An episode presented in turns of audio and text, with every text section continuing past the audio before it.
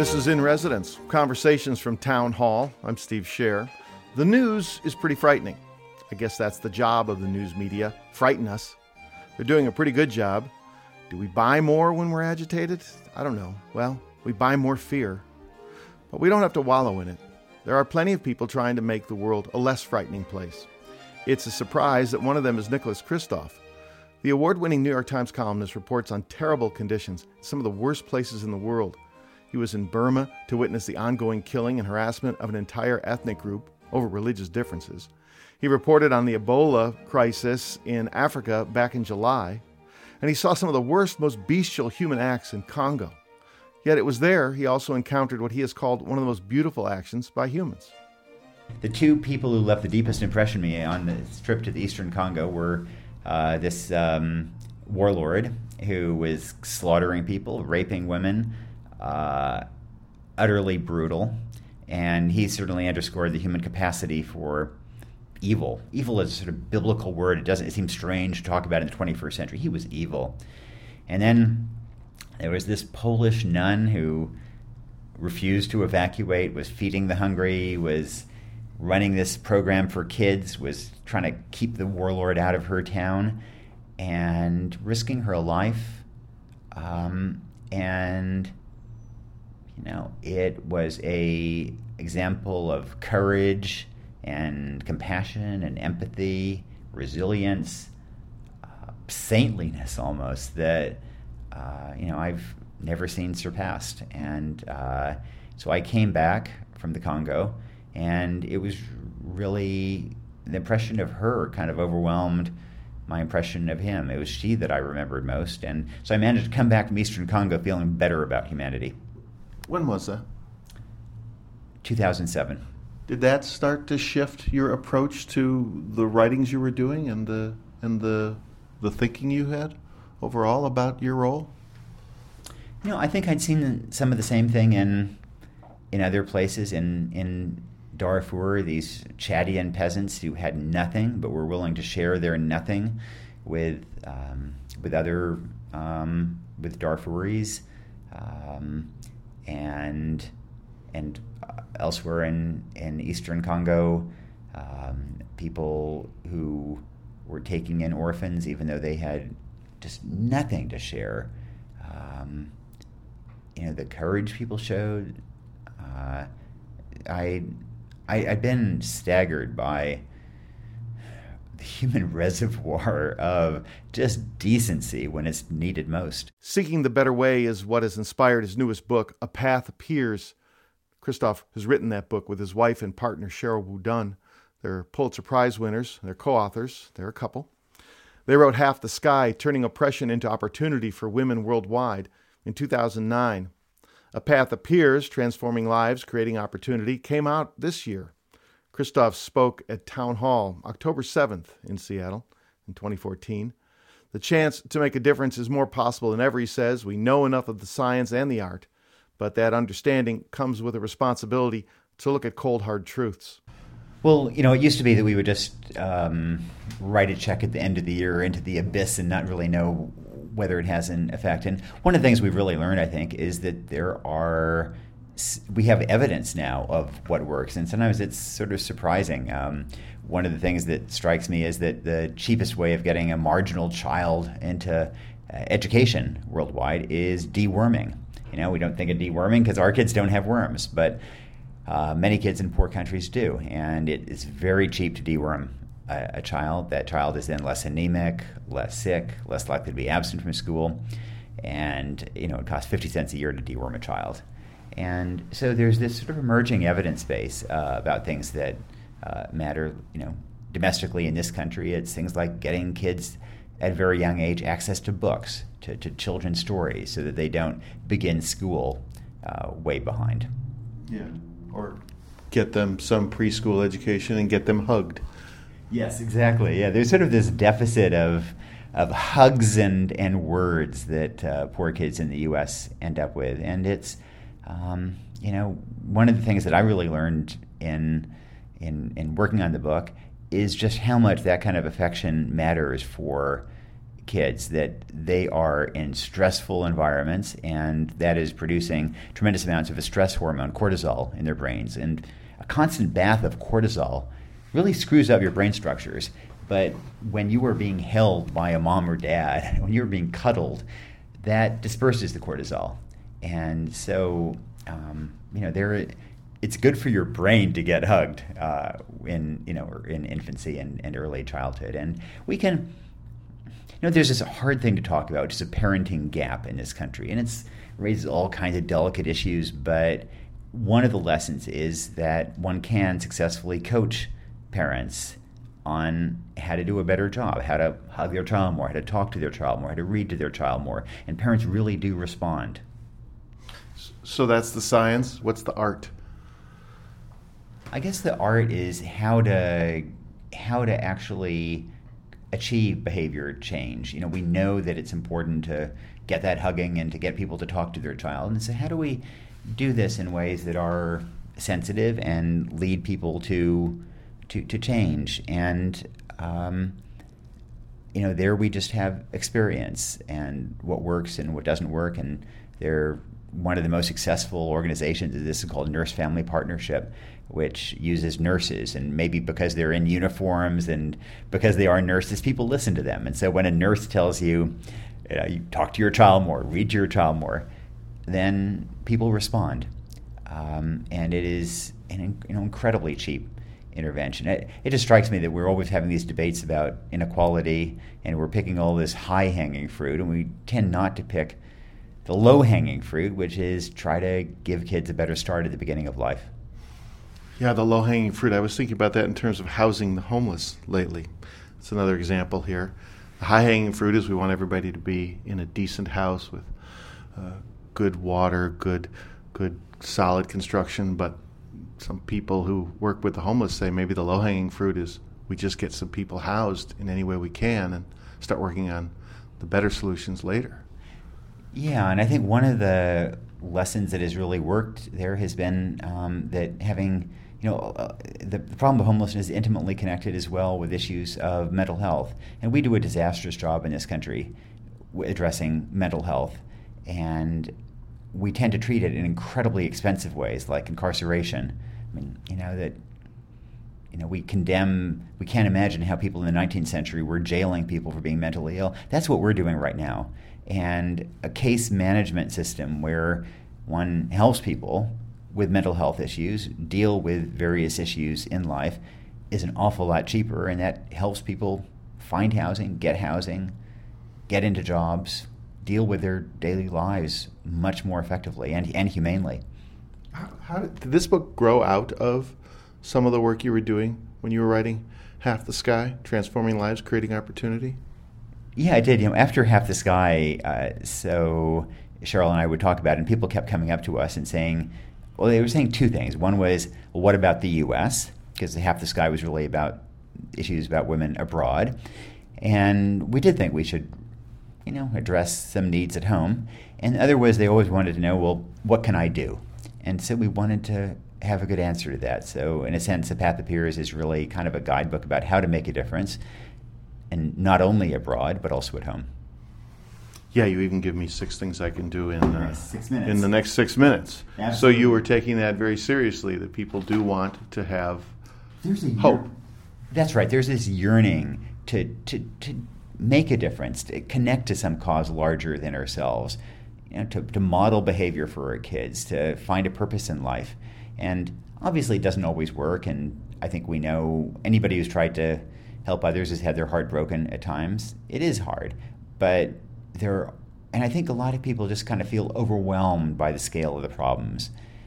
So our message really is that there are ways that we can have an impact, and it doesn't always work. It's hard, but it can be done, and it empowers not only other people but also ourselves you know, this town is uh, full of people who are trying to do this sort of thing. This town is also pe- full of people who are very angry at the concentration of wealth that gives people that power. Um, what do you say to both sides? Um, well, I mean, I guess one way of resolving it would be to have those wealthier folks uh, write larger checks, which would address the inequity. Um, you know, I, I mean, see, I, I, have a lot of admiration for the um, emphasis in Seattle on addressing social needs uh, abroad uh, and at home.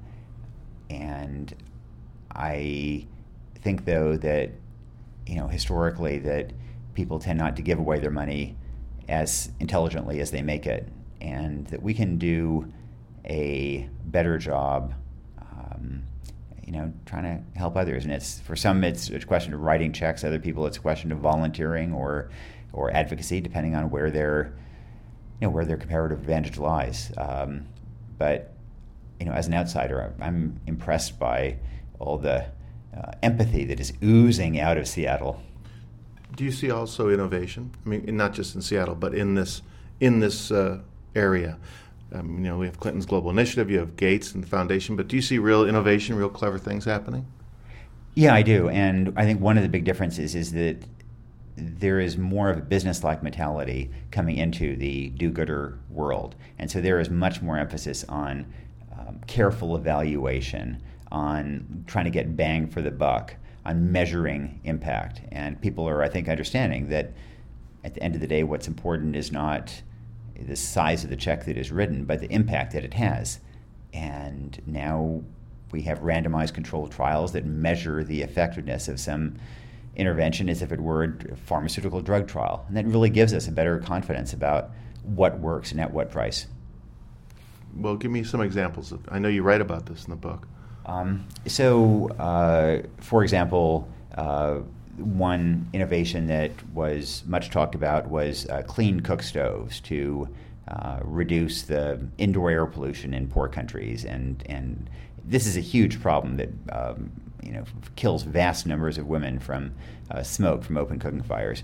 And so these people develop these nice clean cook stoves that don't produce much smoke, and um, everybody's very excited. Well, then they finally tested them very carefully, and they found that they had zero impact. Um, I think that at some point they will develop better cook stoves that villagers like more and use more. But you know, the first round was incredibly disappointing, um, and I think that you know, I think we need that kind of careful measurement uh, and feedback. Um, conversely, there's been a lot of talk about microfinance, and usually we think of micro lending. It turns out that micro lending has some impact, but rather less than we might hope.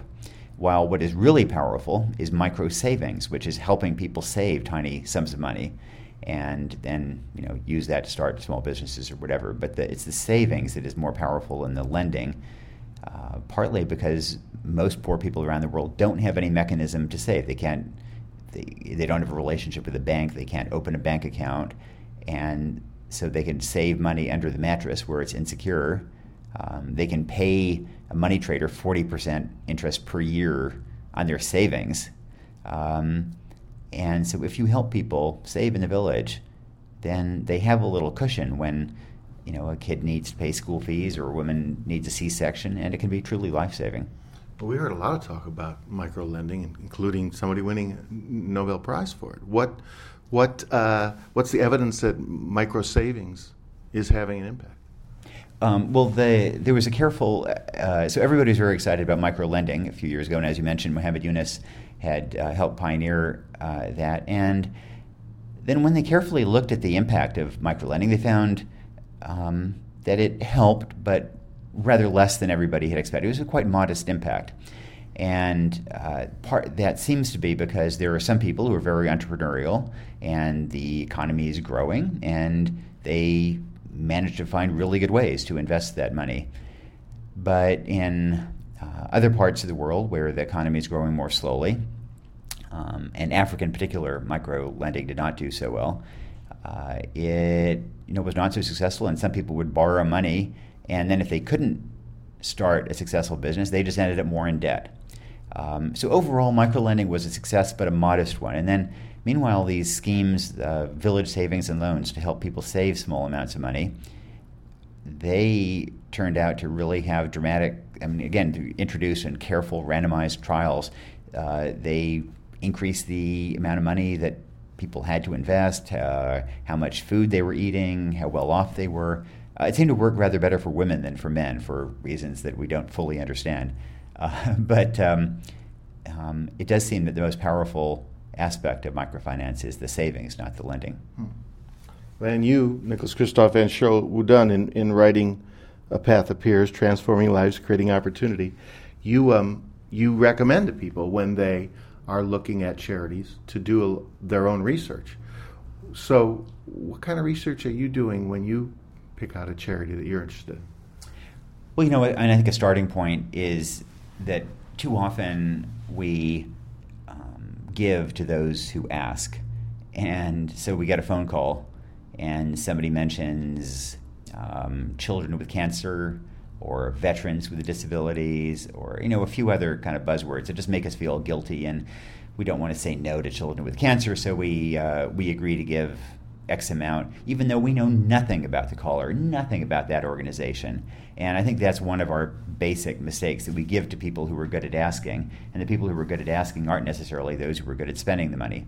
And so i i you know i don't give to uh, to people who call like that or if uh, somebody stops me on the street and wants me to sign up and give to some organization that I didn't know about, then I, I don't uh, do that at all, and I, I discourage that.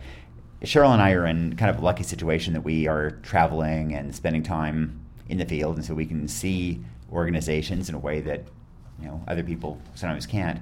Um, but there, you know, we list a lot of organizations in the back of a path appears, um, and there are sometimes opportunities for people you know, whether it's at home or abroad, to visit an organization, at least to do a little bit of research about it. If you're buying a TV, you do a little bit of research. And in the same way, it seems worthwhile if one is donating to a charity to spend a little bit of time doing that research.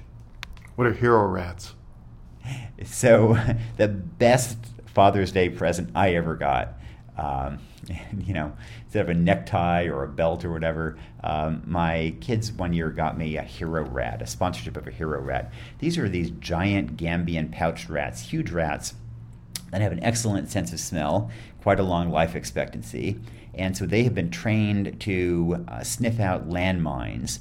And um, they you know, release them in a landmine area, in a mine infested area in Mozambique or Angola. And in two hours, uh, the hero rats can clear as much ground as a human deminer can in two days.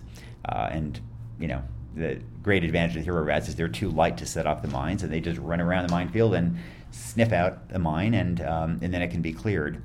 And um, so the, the challenge is to train them. And so my kids sponsored a hero rat and uh, hero rats training. I think it was about fifty dollars, um, and you know that's the kind of thing that I sure got a lot more satisfaction out of that than if it had been you know one more tie in my closet. Yeah, yeah. You know, you're this is event's going to be sold out, and uh, they told me they could have probably sold out Benaroya Hall, which is a much bigger hall. What's the what's the hunger, and and why is it if there's that hunger, I still step over homeless people on the streets?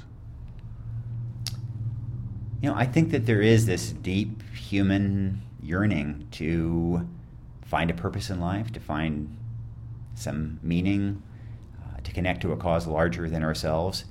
In a more religious age, I think we tended to do that uh, in church. I think that these days, you know, we a lot of us are disconnected from uh, religion, but we still want to have an impact. We want to find that purpose, and so I think that is you know what draws people. Um, I think that the reason people, you know, that we still have these needs around us is partly because of uncertainty about how to address the problems. And, and indeed, you know, these are hard problems. Homelessness, in particular, is a hard problem because it's so connected to issues of mental health, substance abuse, uh, and others.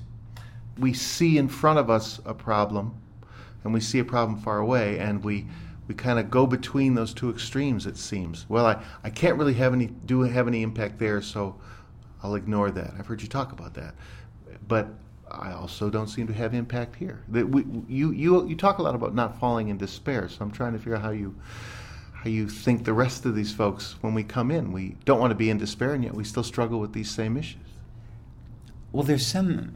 I mean, one of the paradoxes of the U.S. is that the richest 20% donate substantially less as a percentage of income to charity than the poorest 20%. And I wondered about that, and I don't think it's because the richest 20% are uh, innately less compassionate or less empathetic. I think it's basically because they have constructed their lives so that they're insulated from need uh, to a large extent. And uh, so they're not, they don't have that stress. They're not facing it. Well, if you were poor in America, you were constantly encountering people who were even needier than you are. And so you give. I think we tend to give in reaction to what we see right in front of us. Uh, and that's one reason I think it's great when young people travel around the world a little bit um, and you know and see needs like that. I've read you or heard you say that Americans aren't tested enough. We, we're just not as tested as the rest right. of the world. So, how do we get tested? We are wealthy. How do we get tested? I mean, I don't think we necessarily want to get tested because the people that I see being tested, it's in Darfur, it's in Eastern Congo, it's when warlords are running around killing people, and then then you are tested. Do you risk your life to help a neighbor? And so I, I'm not sure that we want to be tested in that same way. But what has really struck me is that in those situations, it is remarkable how people respond. And it comes up in the context people ask me how I can be reasonably upbeat and optimistic about humanity given all the brutality and evil that I see. And the, the answer is that evil and brutality elicit the very best uh, from people in response. And that inspires me even more than the brutality repels me. You know, I've heard you talk about um, you're not ashamed to use celebrities when you travel. I've heard you talk about uh, the fact that uh, you could write a column in in five minutes that says Republicans suck. I believe was the phrase you used, and you get a lot of readers, and a lot of response. You could write a column that's about something that's in the public eye on the agenda. You get a lot of response. But when you write about these things that are not in the public eye, uh, it falls away. Yeah. Is is a path appears transforming lives, creating opportunities? Is that is that a response to the part where interest falls away? In part, it's this is an effort to try to you know draw people into issues that I think are incredibly important, and you know use stories and inspiring stories to try to draw people into issues that I think are incredibly important. Um, I think that I'm a huge believer in the power of storytelling. I think that it's hard to engage people in issues sometimes but that stories can drag people in. I hope so. Yeah, but then you run into the concern that you've voiced that you get somebody sends a lot of money to that one individual, but not to rise up to the cause, to the problem. So.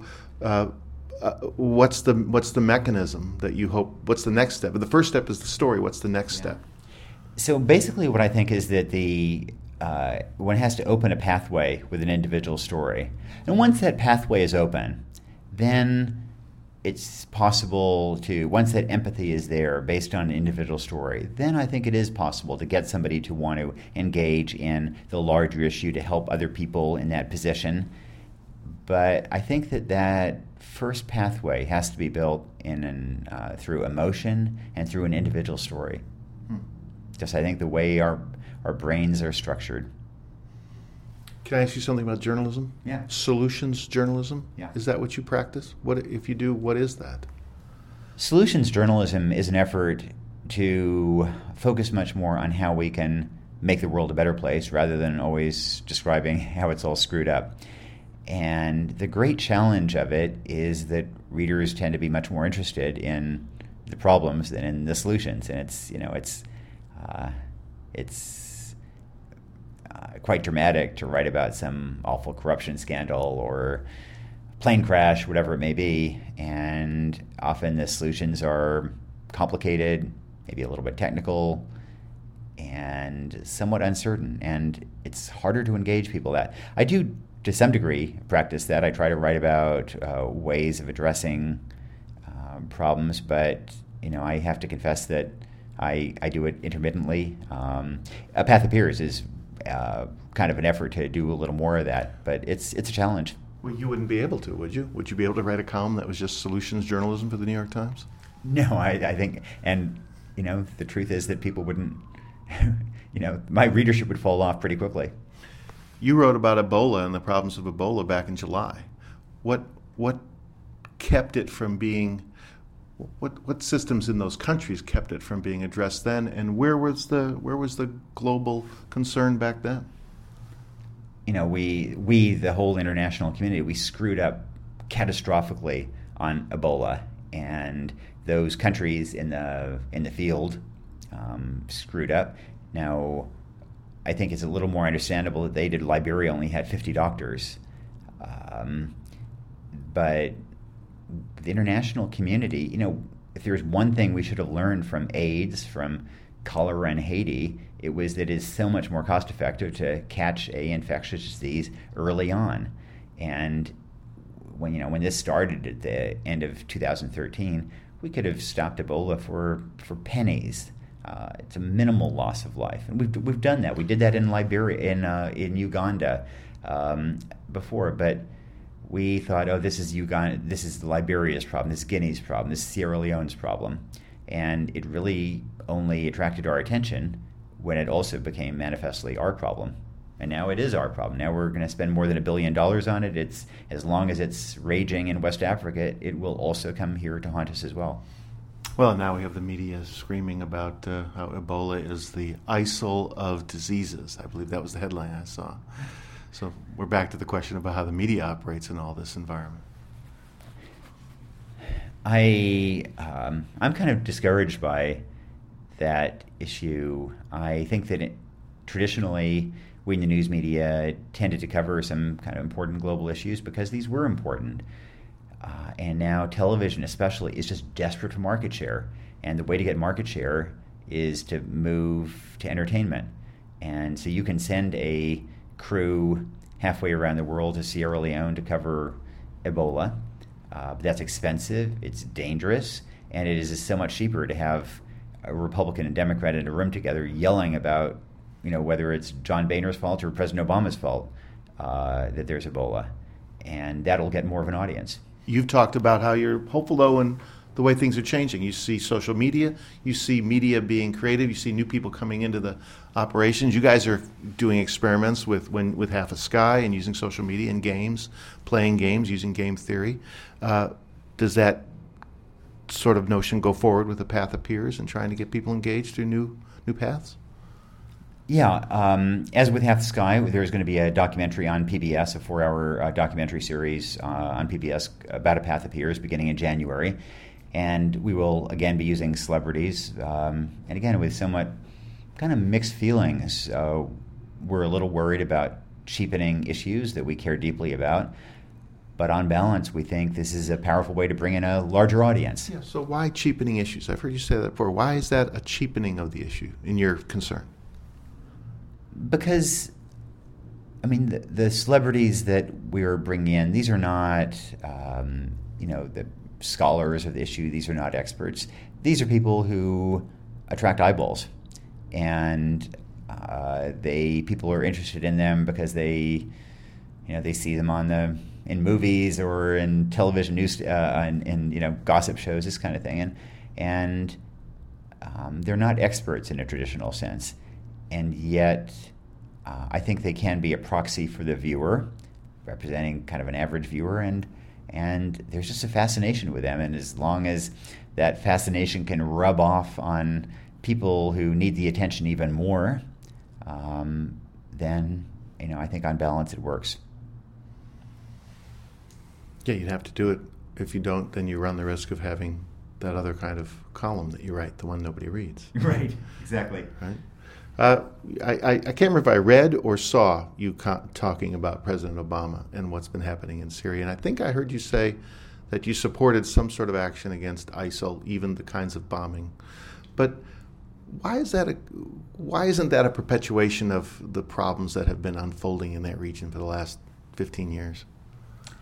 Um, in uh, in Iraq and Syria, I uh, I support um, limited airstrikes. I think that the airstrikes in, in Iraq already averted a genocide against the Yazidi. I think they, they saved a lot of Yazidi lives. In the case of Syria, uh, you know, I think that to some extent, airstrikes can uh, degrade uh, ISIL if we have strong support from other Sunni countries, but they're not going to defeat it. We can't defeat uh, ISIS essentially, and I think we need to be. I'm, I'm, i think moving in with ground troops would be an incredibly bad idea. I think it would create a nationalist backlash. I think it would uh, save other countries like Iraq from doing what is critically needed, which is, you know, working with Sunni partners on the ground um, and turning the Sunni tribes in Iraq uh, against ISIS. Um, and I, um, you know, I, I think there a lot of risks uh, ahead, including that we just make more of a mess in Syria, which increases the refugee outflow, which further destabilizes Jordan and uh, Lebanon in particular, and, and also Turkey.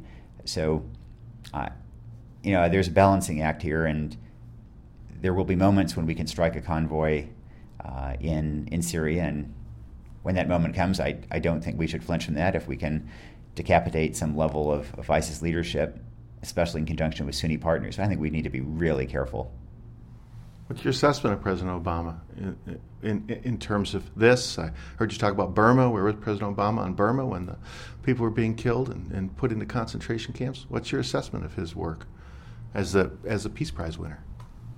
Um, well, certainly winning the Nobel Peace Prize sort of raised expectations, and I don't think that he has met them in that regard. Um, I, you know, I think that his greatest achievements in some ways have been in some domestic areas, including education. And if he he's called for universal pre-K, that would be a remarkable legacy. Um, healthcare, uh, I think, is a considerable uh, achievement. Internationally, though, I think that he has been um, way too passive in uh, initially in Syria. I think that he should have backed the Hillary Clinton, David Petraeus plan to arm the moderate Syrian opposition when it existed. Uh, and in Ukraine, I think he has been too passive about providing lethal assistance to the Ukrainian uh, authorities in ways that probably ended up somewhat strengthening uh, Russian determination. But I also must say that you know there, there are more problems in international relations than there are solutions, and it's really easy for me on the sidelines to point and say, "Oh, you know, look at that mess, look at this mess." It's these are incredibly messy issues, and there often aren't any good solutions to them. And what about you? What's your assessment of your role? You have a big platform, you have a big megaphone. What's the assessment of your role? Um, I think I've I find that I have very little impact in changing people's minds on issues that they think about. Uh, if I write about issues that you know that, that are on their minds, I, I I almost never change people's minds. Where I think I can have some impact, and I think journalism generally can, is raising issues onto the agenda that are neglected. And so, whether it's issues like uh, Darfur or sex trafficking, some issues of global poverty, I think we can um, illuminate them, make people upset, disturbed, and that that is sometimes one step toward a um, solution is a strong word, but one step toward at least mitigation of the problem. So you got a phone call from your wife. I was thinking about the work you do. You guys work together. You travel all over the world together and apart. You have kids what what uh, stress or or help does this kind of work do for a marriage? Um, you know, there are uh, sometimes that are uh, stresses. Uh, I, I was uh, once in a plane crash in Congo, and I um, I thought that I would maybe it would be more prudent to tell Sheryl about that after I returned to the States rather than from the field. And uh, so I, I, called her up immediately and probably sounded pretty shaken, but I, I, didn't mention the crash. And but I had to, since I I had to tell the, the foreign desk of the New York Times since I you know wasn't where I was supposed to be. And uh, so shortly after that, uh, somebody ran into Sheryl and said, "Oh, that was terrible about Nick's plane crash, wasn't it?" so I was blown. My cover was blown, and um, you know I think we worry about each other. Um, I think though that we Sounds find like you give each other pep talks. Yeah. Make phone calls before you go on the stage. we do, and um, you know we um, we are we began our married life in China, uh, covering Tiananmen, getting shot at, uh, and getting denounced by the Chinese authorities, and it was kind of comforting to be there together. We have in our bedroom. I got this Chinese painting of these two little two little birds on this winter snowy bough. And I, I got it because it reminded us of, of the two of us uh, in China when we were being denounced and followed and harassed. Uh, and there's, you know, it's, there's a lot of comfort in that kind of situation when you have each other and when you're like minded, care about similar issues, and trying to make a difference in the same way. All right, sir. You're gracious with your time. Thank you. Thanks a lot. Nicholas Kristof. He was at Town Hall October 7th, 2014. You can hear his lecture if you go to the Town Hall website where they're streaming it. You can subscribe to their podcast as well. Thank you for listening to In Residence Conversations from Town Hall. I'm Steve Scher.